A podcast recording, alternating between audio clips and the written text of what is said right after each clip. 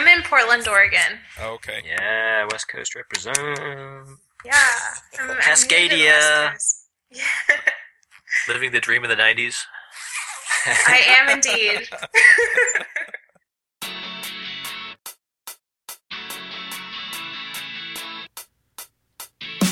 Would you like to join a conversation with the iPhreaks and their guests? Want to support the show? We have a form that allows you to join the conversation and support the show at the same time. You can sign up at iphreaksshow.com slash forum. Hey, everybody, and welcome to episode 56 of the iPhreaks Show. This week on our panel, we have Ben Sherman, I can't think of anything clever to say. Hello from Houston. Pete Hodgson, Good morning from Eastbania. James Zuber, Hello from Baton Rouge. Wait, I don't live there. Um, I'm Charles Max Wood from DevChat.tv, and we have a special guest this week, and that is Brit Young. Hello from Portland, Oregon. Do you want to give us a quick introduction since you haven't been on the show before? Sure. So I just moved to Portland actually recently. I'm the current mobile product manager at New Relic. And so I'm overseeing the products for managing and monitoring your performance in your native iOS and Android applications. And prior to that, I was the co-founder of a startup in Chicago for a few years and we built Mac and iOS applications. We had a couple apps in the store, and we also did some client work. Cool. I didn't know that New Relic did monitoring for mobile type Yep. stuff. I think it's relatively new, right? Yeah, it's only been around about a year, but essentially what we do is we provide performance monitoring of your real-time user base. So we will monitor the Objective-C code that's running in real sessions of your application out there in the world, and we will report back just health information, some information about the network calls that are happening in the background, how long different things are taking to load or process. Um, and then we will also actually trace your Objective C code so we have visibility into anything that's taking longer than expected. You can sort of drill in and see what was happening in these traces. And this is essentially the only way that you can get this kind of information after you ship an app is to have some sort of real time performance monitoring tool in place. And so that's what we focus on. Do you guys do the magic thing where you can associate like a mobile request and the back end request so I can see like if something goes slow on the on the client what's happening on the server as well? Yes. Yeah, so new yeah, New Relic does uh we do web monitoring is um obviously where we, we started. And so if your app is talking to an API or web app or web service that you are also monitoring with New Relic, then we can make that link and you would see from the mobile device level perspective what the user experienced from a performance standpoint, and then you can also see um, how the server experienced that same network request. And that will drill all the way down to like database queries, right? Yes, yes. Um, It's yes, pretty we- trippy. The first time I saw, so I've never used iOS stuff, but I use New Relic for for backend stuff. And the first time I saw that, where it was like a server that called a server that called a server that called a database, and it had the whole, I could drill through the whole thing. It was pretty magical.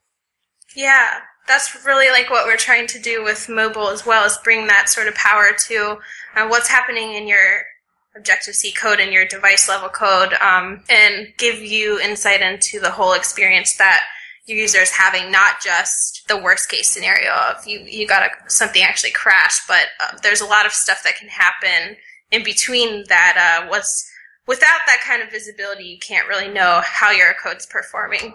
Yeah, a lot of the stuff is dependent on the on the data specific to that user, right? So when you're testing, you know, an application might perform just fine, but as the data grows or as you have maybe power users who generate a lot of data, sometimes you can have just prohibitively bad experiences, especially if you're doing stuff like on startup, you could actually have the app in a state where it can't even launch because it can't like respond to user events before the application is finished uh, launching. And we've definitely seen that where uh, we did this thing where it was one of those things where you kind of find your friends by uploading a hashed version of your address book to the server, and then we compare with stuff that we have on the server. And so basically, you're we're sending an address book, you know, it's not an actual raw address book, but a hash version And that worked fine on my phone. I have, you know, a couple hundred contacts, but our client has like 5,000 contacts in his Yeah. phone. So it would sit there for like 10 minutes. And, you know, we didn't do any memory optimization on it or anything. And it was just something I didn't even realize would be an issue. Yeah, He's got yeah, 5,000 exactly. contacts. He's running iPhone 3. Yeah, people run some pretty old stuff, but but even just we find that uh, what carrier someone's network communication is going over can impact um, the experience that they're having in a negative way, or just the type of connection. If it's uh, Wi, maybe the problem performance problem is only happening when someone's on Wi-Fi, but not over their data plan, or vice versa. And also, just the user data is big. Just there's so many things that you can't anticipate even with the best test suite in the world. So, what kinds of things should you be looking for? I mean, you mentioned the data size and the data usage. Are, are there specific other things that you should be particularly looking for? Sure. So, um, a lot of our, our customers that do heavy networking, they will monitor um, response times to the various APIs that they're communicating with. They'll monitor to make sure that the HTTP errors that are coming back are expected, um, not getting anything weird, and they'll monitor for um, spikes in their error rate. Um, you can also monitor the network failure rate just to have a better understanding of how many requests are never making it to your server because for whatever reason the mobile device wasn't able to connect and just kind of understand um, across your user base how often that's happening and for what reasons. And so that's sort of on, the network side, and you can also kind of trace through the various transactions that are happening. So it's it's great for troubleshooting network requests.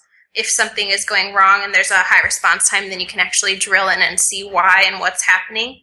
And then the other side of things is just understanding the other stuff that happens in your app. So independent of network monitoring, you may be uh, parsing huge JSON files, for example, or um, just making a lot of database calls or communicating with core data a lot. And you want to make sure not only that the code is efficient, but that you're not blocking on the main thread or missing opportunities to optimize some things that should be happening in the background or should be happening in parallel in the background. So kind of just being able to visualize and see what app specific things you might be able to optimize is really powerful. So if I want to test the different APIs that my app might be using, maybe we've got a home service or going to the Twitter API, do I have to do anything in the app to get that information, or is it is it magic? Um, it's magic. It'll it'll track every network request that's going out from your app in real time, and it will uh, trace that for you. Okay, do I get a, a dashboard view on a website somewhere? Yeah, yeah. So you would just log into New Relic, and you would just click on mobile, and then we have several different sections of our performance tool. We have network information in a separate section, and you would just kind of see what's happening, and you can change the time frame over which you're viewing your performance data. So you could see, for example, what's been happening in the last 30 minutes, or you could say what's been happening in the last month, and anywhere in between. Um, and then if you see something that's spiking or that looks a little bit odd, or your response time to your own API is hitting over um, over 10 seconds or something crazy, then you could actually drill in and see what was happening. Oh, very cool. Yeah. Like, what other things do we get out of the box? Out of the box, we will monitor. Um, so everything that I talked about with networking is out of the box. Um, we will monitor common system or API calls that happen. So, for example, we will track a what we call an interaction trace, which is every time a new view loads up. So we'll track your view did load view will appear, and we'll start tracing. And then at that point, it's going to be app specific of what actually happens after that. But we'll trace anything that seems like a major activity that's happening in your code without any extra work. And then if you want to put specific things that you'd like to trace, like say there's a really specific method that you're interested in, or um, you just want to get a lot more detail about what's happening in a certain view, that's when you could go and use our custom API and you could put in some of your own very specific metrics to report up to us. So you can do pretty much as detailed or standard as you, as you want to, depending on how much effort you want to put into it. But we try our best to monitor a lot of things out of the box. Some other things, so we also will monitor your JSON serialization calls, calls to fetch results from core data. And uh, yeah, I think those are like the key ones that we, we monitor. What are some kind of common custom ones that you see customers creating? I've seen some interesting stuff. So sometimes people are, are specifically interested in sort of what is uh, what is happening in a certain screen. So maybe you have a lot of different UI elements in there, and you just want to know um, how those are performing or loading up. I've also seen where people have wanted to report purchase information or values in addition to whatever interaction we're tracing. So they will capture some piece of data that's specific to what's going on in their app and kind of send it along with the normal trace. So if it's a, a view controller for your purchasing or your store, maybe you would also send a value as an extra metric. So if you're a, a newer developer, it sounds like this is kind of a nice little test suite to find things that are problematic in your application, whether you're spending too much time on the UI thread or sounds like a nice little litmus test if you're doing your app right. Does that sound sound yeah, about right? that that's a good way to put it. I like that. Yeah, we're basically trying to provide as much out of the box performance information as possible that otherwise you wouldn't really see because we don't have visibility into how our code is running in every single instance once our customers get a hold of it. So that's the idea is, um, you know, you've done your testing, you shipped. Now, you know, we, we wish we could say that things are going to be perfect, but that's never the reality. So you can have the opportunity to drill in and see what's going on now that you have the information that's specific to the types of network connections, the types of data that people are inputting to your app, etc. Can you run monitoring on the emulators that come with Xcode? Yeah, you should be able to. It's just an SDK that you would drop into your code. So it will report whether you're just running one session on your development or simulate, or even in the simulator. It will report into New Relic. Does it report it any differently so that you know, oh, this is my development setup as opposed to, you know, running it live? Well, you have you can create different versions, which is what a lot most of our customers will create um, a different token in our UI for their dev builds versus their production builds. So it would just report to a different place um, to keep the development work separate from your real time metrics. No, I love it when the marketing team gets excited about test data that we've generated. You know, oh my gosh, they use this feature like crazy. Well, because we've been developing it and testing it. Yeah. right. So it's good that you can switch the token out. It's a very Yes. valuable, valuable tip. Yeah. One other question I have regarding monitoring is if they are disconnected from the internet for a long period of time, do you wind up losing data? Mhm, That's a good question. Uh, so one of the things that's really important for since this is an SDK and it does have overhead is we have to make sure that we build something that's going to be extremely lightweight from the user's perspective. That's not going to impact. Uh, we're monitoring performance. We don't want to impact performance. So we have to keep our, our network calls and everything very lean. What we will do in the situation where um, a user loses network connection is we will start buffering some of the performance information for about five minutes and we'll trace that information. And at a certain point, we have to stop tracing because we would be accumulating a massive amount of data that we would not want to send, have to send over the network when the user comes back online. So that's kind of how we draw the line there. And then once the network does come back online, we will kind of queue up and send the information in a way that won't impact performance. And Are you doing aggregation on the client to reduce the amount of network traffic, or is it all just kind of sent over to the server in raw form? Yeah, we do we do a lot of work to try and make it very lean and we do aggregate information. We also sample across your user base. So um, we're not going to be collecting every single thing that happens for every single user. That would be crazy. So we have a lot of logic and algorithms that will kind of figure out what we should be collecting. Um, and then we will sample across and make sure that we're aggregating a good picture of performance without kind of bogging down, if you will, the app sessions that are running. So performance monitoring is an interesting problem. Do you do much in the way of the business process monitoring? For example, if I have an app that I've built and I want to put it out for people to use, and then I add this feature to it and I want to see specifically in detail how those people are using it. So I want the general performance metrics, but then I want to know specific things about this feature. Is it possible to do that with New Relic? No, that's not something that we have in our performance monitoring tools. We have something that's for that type of thing on, on the website, which is a product we call Insights, but we don't have anything like that for mobile right now. But we do, our performance monitoring does report um, usage information, so you will get uptake information for the various versions that you ship. And then we also have geographic information, so you can see where your sessions are across the world geographically. And you can also sort of drill in and see in this region how are my response times and um, that sort of thing. What's the network failure rate in China, for example? So we have that level of statistics, but nothing that's um, more what you're describing. Do you have any specific use cases where, you know, you've seen people actually use monitoring to fix problems or address certain performance issues?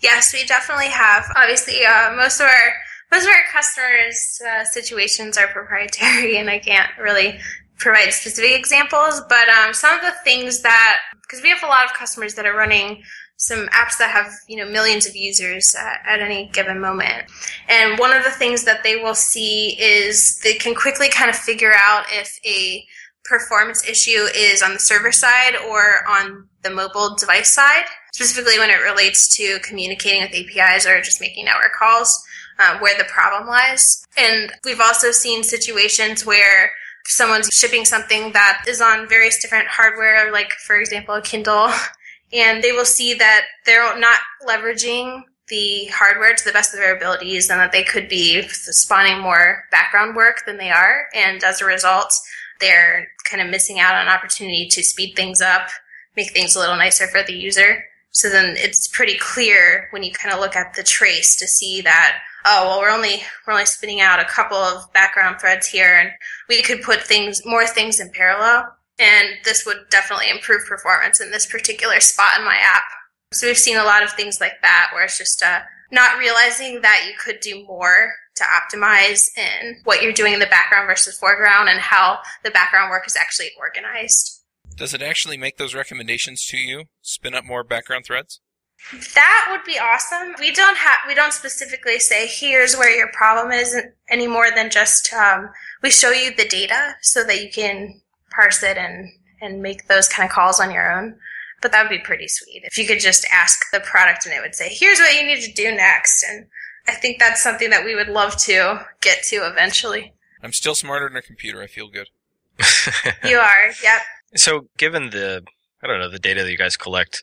I mean, do you have some recommendations on things that people should be aware of? Like time and time again, we're seeing X. Like for instance, if this is web, and probably with a tool like New Relic, you could find uh, select n plus one problems where somebody is selecting a list of records and then iterating over the list, and in turn, in the iteration, they are executing another SQL call, which is called the select n plus one problem. So instead of doing one SQL query, you're doing, you know, 26, you know, something like that. Uh, and so those are some pretty like common problems and mistakes that people make that sure. tools can help, you know, f- find I, I, was just wondering, like, if there are similar things for core data or networking or something like that that you guys see a lot that would be beneficial for people to be aware of? Yeah, so I mean, everything that I've sort of seen as as the product manager, um, everything that I've sort of seen is tended to be kind of specific to the customer, or their app, um, or what their code's actually trying to accomplish. But I'd, I'd say one of the biggest things is just not realizing where you might be blocking or where you might be um, not even just blocking, but just um, being a little bit inefficient in what's happening on the UI thread. I think there's a lot of situations where people think that they're doing just fine and then they look at the data and they realize, okay, I should be using my background work a little bit more efficiently here. And it doesn't really matter what the background work is. It's more about just not realizing instances where you could optimize for a better experience from the user's perspective so that your app is more responsive, the UI is more responsive. But the actual specific problems. I so far I haven't really seen anything that's been a common overwhelming trend. It's it's been a lot of specific instances of those types of issues. I would say. So how do you uh, embed it in your application? Is this like a CocoaPod or is it a framework? It's a it's a framework SDK. You just download it and then you'll drop the couple lines of code in. You'll put the app token in, and pretty straightforward. It's just like three or four steps and then you're good to go. And then it will start reporting as soon as a session begins, as soon as your app is up and running. So how do you do the monitoring on, say, view controller, view did load? How is that done? Do you know? I do. We use something called Objective C methods swizzling and uh, some other techniques and logic to basically you can think of it as we're watching the code. So we're in there, we're running inside your app, and um, we're watching for common things that we are specifically looking for. And as soon as we see that, we will say, okay, start tracing. We will start watching that code. Um, and then we have logic that kind of determines when we want to stop watching the code. And then we kind of turn that into, we parse that into some data that we can send up to New Relic to eventually display to you in a meaningful way. So it's, it's kind of just a, it's just kind of in there watching what's happening. And to do that, we have to know specifically what we're looking for in order to find a good starting point and ending point to trace things. And then we also will be in there watching what's going on in the networking. And uh, can't talk too specifically about how that's implemented. So I'm a little bit curious. I've used New Relic for my Ruby on Rails applications. Not so subtle plug. If you need back end work, call me.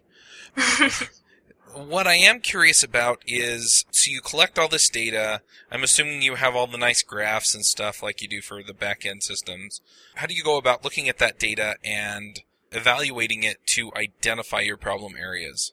Sure. So we basically will show you um, trends in key metrics like error rate or response time or interaction time. So along with that, you can set alerts. So uh, if you have a specific API that you're concerned about, you might set an alert that's like, you know, if the error rate goes above 5%, I want to know. Um, so you can take sort of a passive approach and then the monitoring tool will basically tell you, hey, we think you need to come in and take a look. And then at that point, you would get an alert and you would say, okay, I'm going to go and take a look. You would see that exact API called out and you could drill in and see what's going on. And the same, same kind of idea for interaction traces. So we aggregate the trend and how think typical interactions are happening in your app t- tend to take and where your code is spending time and we'll break that out. So it's pretty straightforward when you go in. You will know pretty much instantaneously, wow, that is abnormal, that's spiking, that's high, or, you know, that's everything looks normal. And the idea being that we just want to show you at a high level what's going on so that you can clearly note when something is spiking or something is just going crazy. And you can then at that point troubleshoot by going into more detail. So I think that answers your question, hopefully. Yeah, I think it does. I mean, I'm pretty familiar with the tool, and I'm assuming that it works the same way for both apps, more or less. So, I mean, being able to see the trend data, um, having it identify, you know, your slowest or least efficient processes, and things like that are just they're just really handy ways of going okay if this is the slowest or if this is the most common slowdown then you know how do i solve this? Or do i need to solve it? Because sometimes it's it's the slowest but it's still fast enough or efficient enough. And so you know just making those judgment calls. And one other thing i really have liked about new relic is that you can kind of set your own thresholds so that you can say this kind of performance is bad and this kind of performance is good. Yeah exactly because it is it is specific, I think, for every app and for depending on what you're trying to accomplish. Um, even to the point of you know you're looking at a trace and it's telling you what your CPU usage, but I think you need that knowledge of your app and what it's doing in that particular instance to know whether that's appropriate or not. Whether you're kind of hogging the CPU or whether you are um, that's what what your performance should be given the amount of work that you're doing. So yeah, so I think there's a level of just developer judgment that has to happen when you parse this kind of information. But we try and do the best we can to show overall here's the trend and kind of call out spikes or call out abnormal instances of things so that you can kind of get to the problem faster. Now, one other thing I seem to remember about New Relic is that it's a good price point for some people, but not for others. How do you go about evaluating a monitoring solution like New Relic to decide if it's the best fit for what you have given your budget or other constraints? Well, we provide a light plan that's free that you can use that for as long as you want to sort of try out some of the functionality. We also provide an enterprise trial. So for 30 days, you can try out all the features for free and sort of evaluate whether or not you think it's something that you, you want to kind of invest in and have included in your product or not. And we do provide a standard plan. So we, we provide a plan that's for non-enterprise, kind of targeting individual app developers or small app shops. So we try to provide a price point that we think will work for no matter how large or small your team is. What kind of features and what kind of integrations should a good monitoring solution have? Well, I think one of the most important things is that it should be easy to incorporate into your code. So a lot of monitoring tools that are out there require quite a bit of work to get up and running. So I think it's important, first of all, that you have something that is not a huge overhead for the developers to actually get it up and reporting data. In terms of what it reports from a mobile app, I think the big gap right now that that we see and that we try to fill is uh, what's happening that could cause your user to have a poor experience that isn't a crash. So anything other than a crash, we have some great crash reporting tools out there already in the market. Um, so if you're looking to get kind of get serious about performance, there's a lot more. And in that category, I would say anything that has pretty comprehensive network monitoring and anything that has code device level visibility. Um, so anything that's tracing the common activities that are happening in your code and providing some insight and some standard metrics around that is what you would want to look for if you're looking to get into real time performance.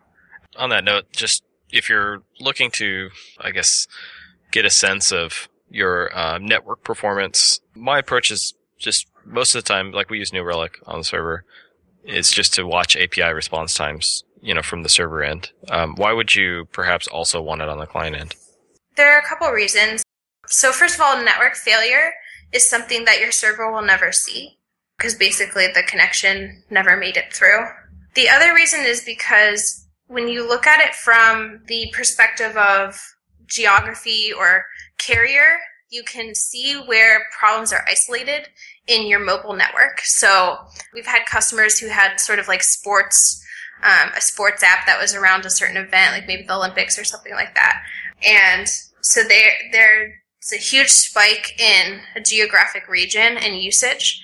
And what will frequently happen with network monitoring is depending on where the call is coming from, the type of network, what carrier they're on, your users could be having a really good experience or a really bad experience. So you need to look at the networking from that side as well as how your server actually handled the response. I think both sides of it are very important, but you're just going to learn different things from watching the perspective of the mobile device or the mobile user.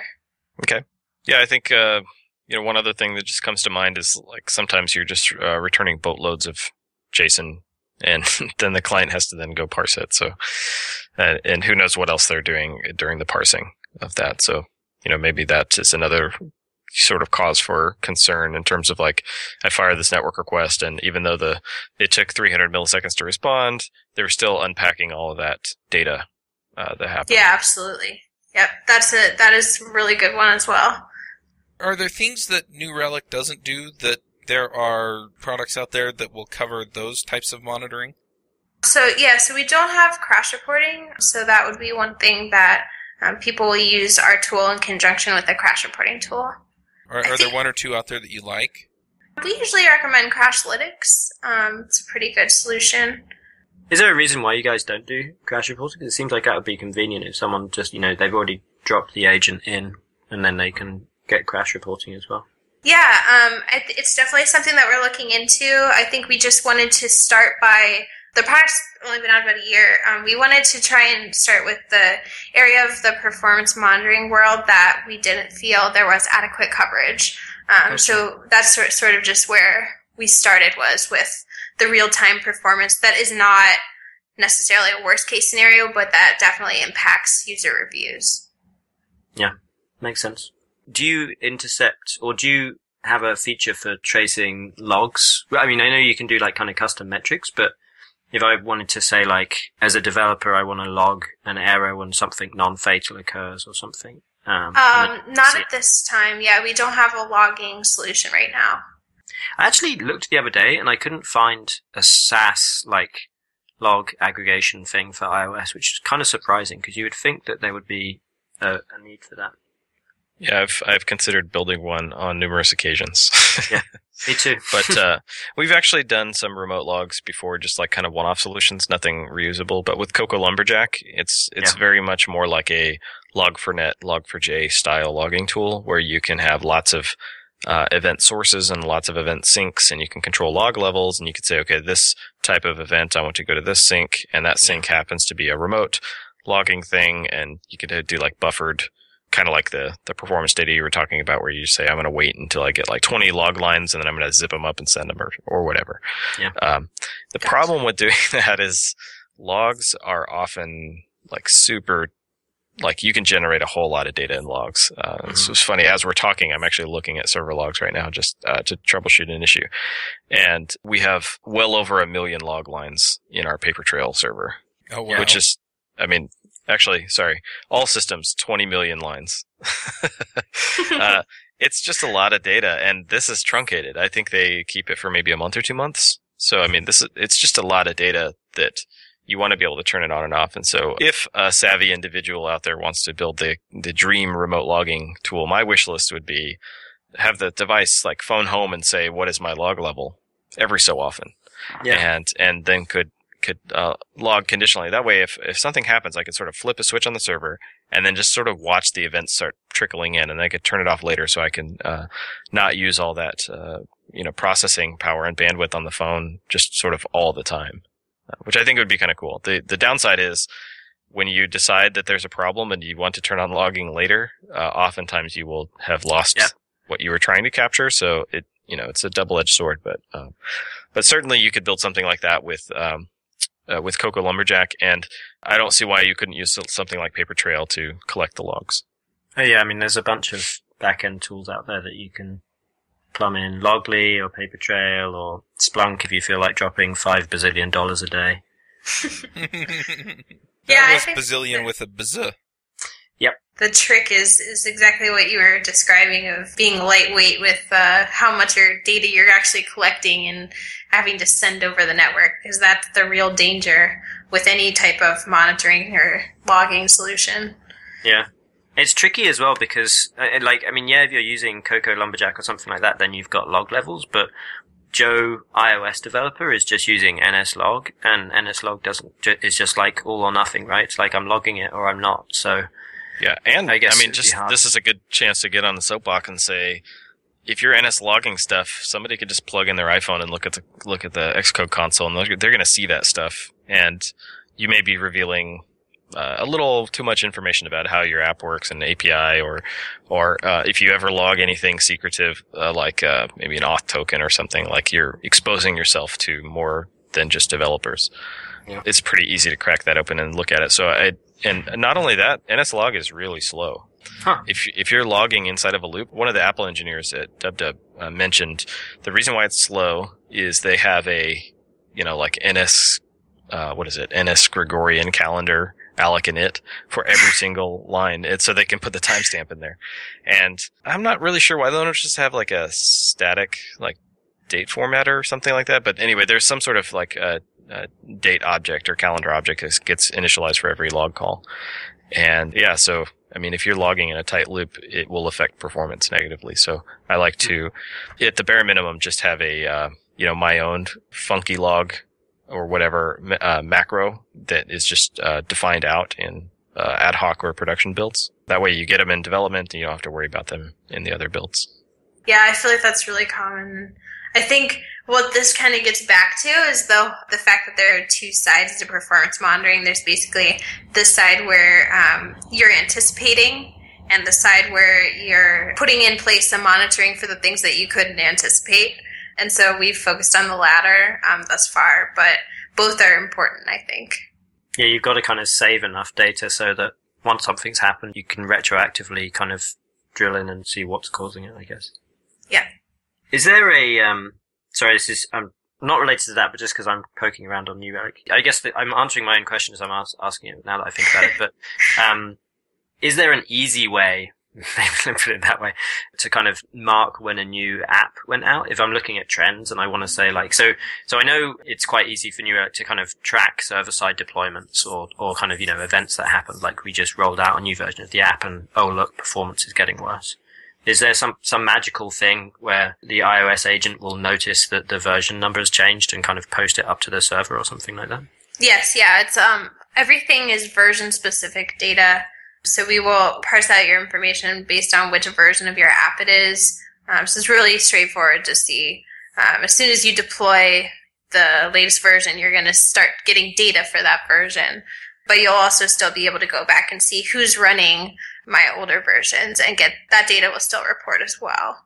I guess that would be, I can imagine that being really useful if you want to like end of life an old API or like some old functionality, but you don't know what percentage of your users are still using, you know, version one of your app. Yeah, definitely to, to just know where the usage is and, um, is something that you can just see in our tool in addition to all the performance level information. You can just see who's using it, where are they, how many sessions are reporting, so how many mm-hmm. users are, are using my app at any particular point in time. One of the challenges I always have with all of these tools is that there's kind of like the sweet spot for one tool kind of bleeds into the sweet spot for another tool. So for example, with, with New Relic, the, the sweet spot is obviously kind of performance monitoring, but then there's also this option of kind of monitoring user behavior and kind of user analytics. Have you got any insight on where to draw the line there? Like when should I stop using New Relic to get insight into this stuff and start using Google Analytics or one of the other mobile specific analytics tools? I think they serve different purposes. So I think it really it depends on what you're trying to accomplish, but I think obviously I'm going to recommend that you always have real-time performance monitoring yeah. otherwise you know you won't know what's going wrong but i think that there's good situations for saying i'm going to use this particular tool while working on trying to A B test is is the screen performing the way I want? Are people tapping on the button that I want them to tap on and at what rate? And how long are they spending on a certain view? And I think those tools are really coming at things not so much from a performance perspective, but from a, a learning how your user behaves perspective. So I think that the reason that it's kind of fragmented is because we see things as solving different problems for people and having sort of a different area of expertise and also a different mindset coming at the problem. Is it is it about learning behavior? Is it about um, understanding retention rates and and uh, how many people click on the purchase button? Versus, I just want to make sure that my app is responsive and performing from the developer's perspective, and that I'm doing everything I can to build something great. And I don't think that one tool can necessarily solve both of those things perfectly. Um, I think that's why there's so many different things out there. But I definitely see what you're saying that we tend to bleed into each other a little bit by trying to broaden our offering and provide a little bit of a taste of those other types of special special monitoring. It can be a little confusing. Well, it, I mean, it makes a lot of sense to have it in the same tool because you can aggregate on the same thing, right? So I can say, so with your A/B testing example, for example, if I can segment my performance metrics into everyone using feature A versus feature B or whatever, then that's actually really useful because I can see some correlation there. But if I'm if all that if that data is in two different tools, it's really hard for me to, for example, say, you know, is there a correlation between where someone's located geographically or the performance of the network when they're using the device and their propensity to click the purchase button or do in-app purchases or something. Like ideally, I want all of that data kind of smushed together so that I can I can slice and dice it. I think that's part of the reason why people want it all in one place. But it's mm-hmm. tough because then you you become the jack of all trades and the master of none, right? Like you're you're trying to solve every everyone's problem and maybe not solving any specific problem really well. No, but that's a really good point. I, this whole podcast has been great for feature requests. I'm jotting all these down. No, Don't uh, steal Ben's logging idea. He's going to be a millionaire. no, it's it's I've I don't know if it's like a sign of getting old, but after a while, you're just like, I'm just going to let these ideas go because I just want somebody to build it. Yeah. You know, you don't want to be the one to build it, huh? It's not that it would be fun, but like, when am I ever going to do that? So I'd rather just uh, let somebody else do it. And I, I think there's actually, mo- I actually think there's money in that idea. So I do too. I was actually thinking the other day of the, the I mean, like, you know, I asked like, you know, is there something out there? Because I was thinking the other day, like, there isn't anything out there. Why isn't there? Like, I'm sure someone would pay me money to build that thing. Well, that's the problem, right? They wouldn't pay me money to build it. I'd have to build it first and then find out if they'd pay me money. Yeah, now that I think about it, I actually did this idea at a hackathon once. Uh, me and a buddy of mine. We got it working, sort of, but you know, the first eighty percent was done, and then the remaining eighty percent was a lot, a lot more time consuming. Pareto's law. Uh, but we did, I did have my own like uh, log statement when the app launches, and I ran through a loop and collected a bunch of logs, and I buffered them and sent them over to a server. And he was using uh, Goliath on the server, and basically just like a really thin evented uh, uh, front end that would publish things to I can't remember what queue system we were using, but that way you could have some elasticity and like if it takes a while to log, and then uh, storing the actual log statements in MongoDB. But that was you know two or three hours of furious coding. It sort of worked. Have you got any like amazing numbers on how many kind of events you're monitoring every second or something? I kind of imagine New Relic has pretty beefy, um, has a pretty Yeah. beefy amount of data going through it. Just the mobile product alone, we, we capture hundreds of millions of um, events. So it's a lot of data and uh, definitely in the hundreds of millions. Do you ever throw it away? I mean, uh, I can see that uh, you know data from one version to the next would be handy, or data from you know this month to last month. But if you have five-year-old data, I probably don't care about it. Do you hold on to that anyway? No, we don't. Um, our product has so depending on the level of plan that you're on, you have different level of data retention. Um, but our maximum right now is three months of data retention. Um, for that same reason of just we're trying to help you like in the moment, what's going on, help you troubleshoot. So it's a trade off. Obviously, you know, if we if you could keep everything forever, that'd be great. But that's just so much information and has to be stored somewhere. Um, Well, and the value declines so quickly. yeah, yeah, exactly. There was a really cool presentation at Strange Loop uh, last year. Uh, that was the guy. I can't remember his name. He works at um, Stripe now, Avi Bryant or something like that. And he was talking about like all of these, the mathematics of capturing this data basically, and the tricks you can use to capture the aggregate, but also be able to modify that aggregate as new data is coming in. So you don't have to store everything in the past, but you can still kind of update the aggregate information as new data comes in. And I think mm-hmm. he used the word monad several times, which made me smile because it always makes me feel like I don't know what the hell's going on. I really want to find this presentation now to put a link in the show notes, but I can't find it. Yeah, that Maybe they sounds really interesting. There was also a really good uh, presentation at RailsConf this year from Tom Dale and Yehuda Katz, who are building, I, I guess actually they're pretty much building a competitor to New Relic called Skylight, and they're focused on Rails app, um, very focused on Rails performance monitoring, but they talked a lot about their infrastructure and their, their architecture for, for dealing with this like crazy huge amount of data that's coming in really fast and you don't want to impact the user, but you want to capture it, but you don't want to like you want to be able to process it and do interesting things on it. It's, it's a really tricky problem to solve. It's an interesting challenge.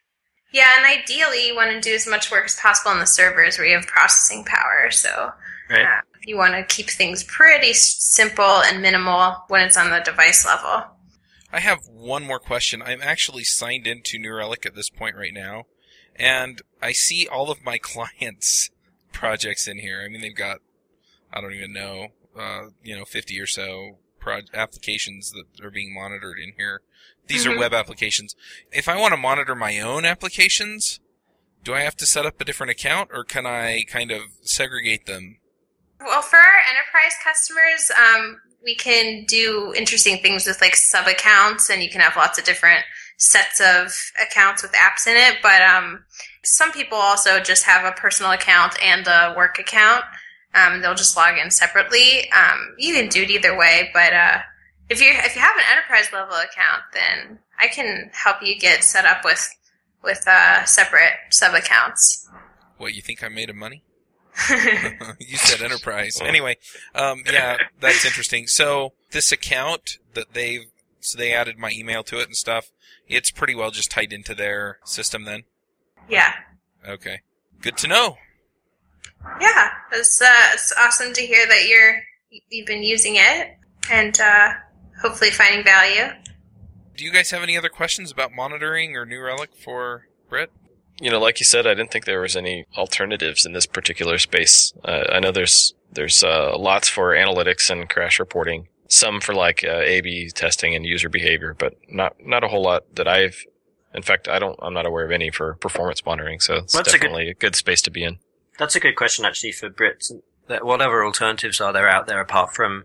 But more uh, like actually, what I'd be most interested in is if there's like something open source that that people can use. Well, New Relic doesn't open source any of the agent stuff, right? Um, our mobile agents are not open source. There's a couple of tools out there that do that kind of do some of the same stuff that we're doing. The one that I hear about sometimes is, is Crittercism, but they actually are they're crash reporting, and uh, I think they may do some monitoring with the network as well. But yeah, it's it's a it's a relatively new space, and it's kind of got an interesting history because web APM or application performance monitoring is something that um, people in the web world and server monitoring uh, are pretty familiar with. And a lot of a lot of teams will have their DevOps people who are focused specifically on these types of issues. But once mobile development became big and we started to kind of mature as an industry, it became more and more necessary to to bring some of these principles and concepts over. And how do you translate the types of performance problems that you should care about on um, that we're familiar with on the web side to the mobile side? That's actually a pretty complicated question because mobile apps are just the anatomy of them are extremely different. And most of the time they're interacting with third parties, they're interacting with web apps. So there's just a lot of moving pieces, but different types of problems. So it's just now starting to take off as as a space that I think we'll see more more work in mobile application performance management as we go forward. But yeah, the, the offerings right now, I'm not familiar with too many alternatives. Yeah, it's interesting. I, I, it's an interesting point because I didn't know that much about the mobile stuff that New Relic did before this podcast, and I, I just kind of assumed it was like New Relic on the server, like tracking network requests or whatever, and I didn't really think through that actually the performance, the things you care about on a mobile app are very, very different because you, it's only one user using it. So you don't care about will it scale, but you do care about uh, what those experiences are like for that individual user, I guess. Yeah, exactly. And trying to find any patterns or or just understand where um, an, a performance issue might be isolated to specific types of hardware or um, only a certain version of your of the operating system or you know what have you. I imagine that's even more useful on Android because there's so much stuff floating around there. Yeah, absolutely. It's it's a big deal on Android with the fragmentation of that market. Um, just to be able to say, okay, well, which devices are causing me the most problems? I heard an interesting statistic from someone the other day that works for a, a company that knows a lot about their users' platforms, and they said that the most popular, like, Android phone and OS combination, the most popular is 3% market share, and it just goes down from there. It's, cra- it's crazy, right? Like, just, there's not, like, how do you decide what to build for when the most popular thing has 3%? Yeah. Yeah, it's a it's a crazy. It's been interesting watching the change in the mobile market. Um, I remember I was working on Mac apps at the time that the iPhone App Store opened, and I remember when there were just like a few hundred apps in there, and it's just been insane watching things kind of blow up and the change in how competitive you have to be and how business focused you have to be in order to make an app successful has been really dramatic. are you, I guess, legally or ethically allowed to kind of look at the really super aggregated data to report on trends like users are using which phones in which markets and stuff like that? Because that, that would be a really interesting thing to find out. You know, just because you have so much data flow through the system, you could kind of share that with the community, I guess. Yeah, yeah, we are to a certain extent, and we will sometimes publish our infographics. Like if, you go on the New Relic blog, we've done a, uh, several series of of infographics of some of the things that we've learned from watching that type of information across all our whole user base. Um, anything that's not sensitive. Cool. Everyone loves infographics. Oh yeah. Yeah, this is a way to parse data into something that's a little bit more friendly to look at than just a bunch of numbers. All right. Well, uh, let's go ahead and do the picks. James, do you want to start us off with picks? Sure, I've got a few picks today. One is a conference that you probably never never heard of. It's kind of underground. It's called WWDC. Never heard of it. Anyone heard of that? I don't know. No, I'll, I'll be there. I think Ben's gonna be there. Actually, I'm not at WWDC, but I'll be around alt confing it. Pete. So, but there's another conference coming up this summer. If you didn't get a ticket for Dub Dub and you don't want to spend three hundred dollars for a hotel, and Pete's garage is full, so you're out of you're out of luck there. I'll be speaking at that conference, which is not very near San Francisco at all. It's in Wisconsin, Wisconsin Dells. so if you remember the TV show That 70s Show, based in Wisconsin, okay. Actually, pretty decent uh-huh. mobile track. We've got some other people around the iPhreak family We'll be speaking there, so it's pretty good. And it's based in a water park, Yeah, so water slides with your iPhone. It'll be fantastic. that's like the sister. That's like the sister conference to, or the sister water park to the one that they do code code mashes in the other water park in Ohio. This is, anyway, sorry, I'm interrupting your picks. All right, so conferences with water parks plus one. It's a thing. It's a That's thing. a pick. So it's gonna be pretty good. August 11th to 13th. Tickets are on sale, and you get to hang out with me if you want. Those are my picks. Yeah, and it says that the uh, I just went to the website. The, the call for proposals. It says it's still open, but then it says it's only open through the 14th of April. So I'm confused. Anyway, Ben, what are your picks? Just a couple of picks today. I use HipChat and love it at work. However, the uh, my client also used HipChat, and we've been wanting to sort of integrate our teams a little bit more.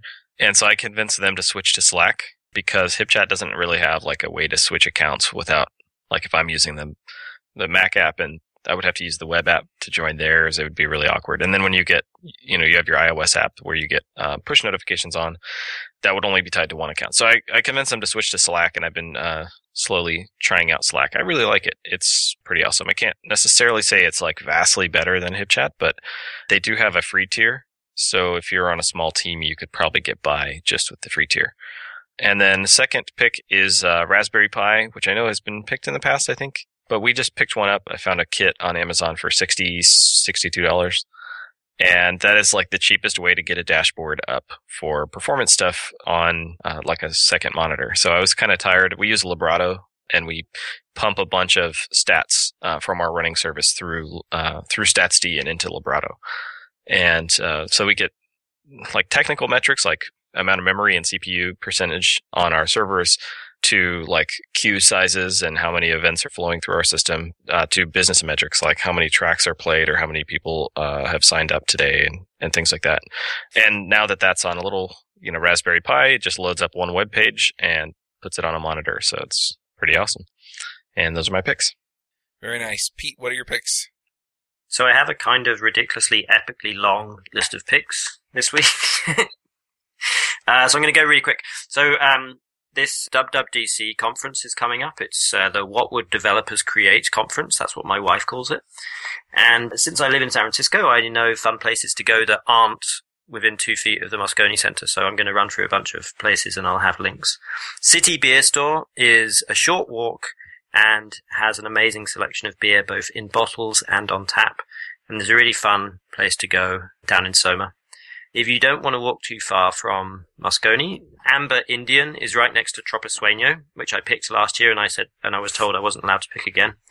Right next to Amber Indian is a place called Beard Papa that does puff pastries filled with cream, which are pretty much amazing. So you should go and get those in the afternoon. Ben told me I wasn't allowed to pick Special Extra, which is a coffee place nearby, but I'm going to pick it anyway. Um, but since I wasn't allowed to pick that one, I also picked Epicenter Cafe, which is a little bit of a more of a walk, but is also a nice cafe. One of the things that I want to tell people here at WWDC to do is not spend all their time around Moscone because it's actually kind of a pretty crappy part of San Francisco, to be honest. So if you walk up to Montgomery Street, there's an awesome bar called House of Shields. Right next to that, there's a really nice lunch place that's like totally, literally a hole in the wall lunch place called Sentinel. So if you don't want to eat those kind of mediocre WWDC lunches, then take a stretch, take a walk, enjoy that wonderful San Francisco sunshine or fog, and uh, go to Sentinel and get some food there. And then a food truck that you should go to, which is a little bit further than Sentinel, is Curry Up Now. They do Indian burritos wrapped up in tortillas. It's super yummy. Keeping going. Sorry, this is the longest set of picks ever. I'm going to put this in a blog post as well, I think. It's really easy to get on BART and ride a little bit down into the mission and actually uh, see like a fun part of San Francisco. Once you're down there, you should go to Zeitgeist, which is an awesome beer bar slash biker bar. Uh, Little Star Pizza has amazing pizza. Four Barrel Coffee has amazing coffee. And the Monk's Kettle, which is just a very short walk from 16th Street BART, has a really eclectic beer selection of like weird Belgian beers. Those are my picks. Cool. You're leading Um, tours. yeah, and I'm available, uh, available for hire. $400 an hour. Segway tours, right? Yeah, that's right.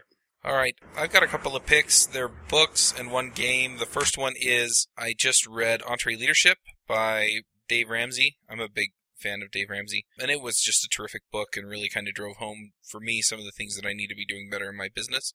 I've also been reading Winning by Jack Welch. Uh, he was the uh, CEO of GE for a long time, and uh, his is kind of uh, the same kind of thing that EntreLeadership is. It's a playbook for running your business and really, really been enjoying that one as well. And then I've been playing Hearthstone, which is uh, it's kind of like Magic if you played Magic the Gathering or one of those card games like that, Pokemon. It's kind of like that, except it's on your computer. That's been a lot of fun. It's a Blizzard game, and it's kind of based around characters or character types from Warcraft and stuff. So, anyway, those are my picks. Brit, what are your picks? What, something I've been having a lot of fun with is this thing called SmartThings. Basically, a kit of sensors that you can put throughout your house. Um, and then there's a nice iPhone app that you can use to track things. So I have played around with these sensors, and I have um, I've put a sensor on the front door. And when you leave town or when I'm out of town, you can set it so that it'll notify you if your door were to open or shut which was important because we had a situation where we had some people who were going to be coming and doing some work, and we had some people checking in our house. So I wanted to know, be notified every time someone went in or out, and that worked really well. Um, but you can also you can also have a, a temperature monitor, um, motion sensors. Um, so I've played around with both of those, and that's pretty nice. Um, so definitely definitely having fun with the SmartThings. My other pick is if you are going to be in San Francisco for Dub Dub, then please join the WWDC girls. We are hosting a benefit party on Wednesday, June 4th. It's going to be held in the evening at the New Relic offices, and we're going to be raising money for App Camp for Girls, which I guess would be my third pick in itself. Um, it's a really great organization, not for profit, based here in Portland and expanding to Seattle this summer that hosts a one week camp for um, middle school age girls to, to learn and get exposure about building software. And they actually build their own apps. So it's pretty awesome. But if you can join us on the June 4th, we're going to be hosting a great, really fun party. So hopefully you'll see some folks there. Do you have to be a WWDC girl? No, everyone is welcome. Everyone, okay. That sounds really cool. It'll be awesome. Yeah, and it's interesting because most of the programs like that where it's, you know, something girls or, you know, it's it's focused around getting more women into the community. They're terrific, terrific things that are going on there. And they're most of the ones that I've seen are open to everybody. They give a little bit of preferential, you know, so if it fills up, they're going to let the women in first, which is fine with me. But uh, yeah, so if you're interested, you know, show up, and if you can help, go volunteer. Yeah, absolutely. All right, well, let's go ahead and wrap up the show. Thanks for coming, Brit. Thanks so much for having me. And if people want to uh, know a little bit more about New Relic or find out a little bit more about what you're working on, what's the best place to do that? So for I have a personal website. It's cocoabythefire.com. Welcome to check me out on there. And uh, otherwise, you know, just through New Relic's website, you can learn everything we're doing with uh, mobile monitoring, and definitely check out our blog as well. All right. Well, thanks for coming, and thanks for listening, guys. We'll catch y'all next week. Hosting and bandwidth provided by the Blue Box Group. Check them out at bluebox.net. Bandwidth for this segment is provided by CacheFly, the world's fastest CDN. Deliver your content fast with CacheFly. Visit C A C H E F L Y dot com to learn more.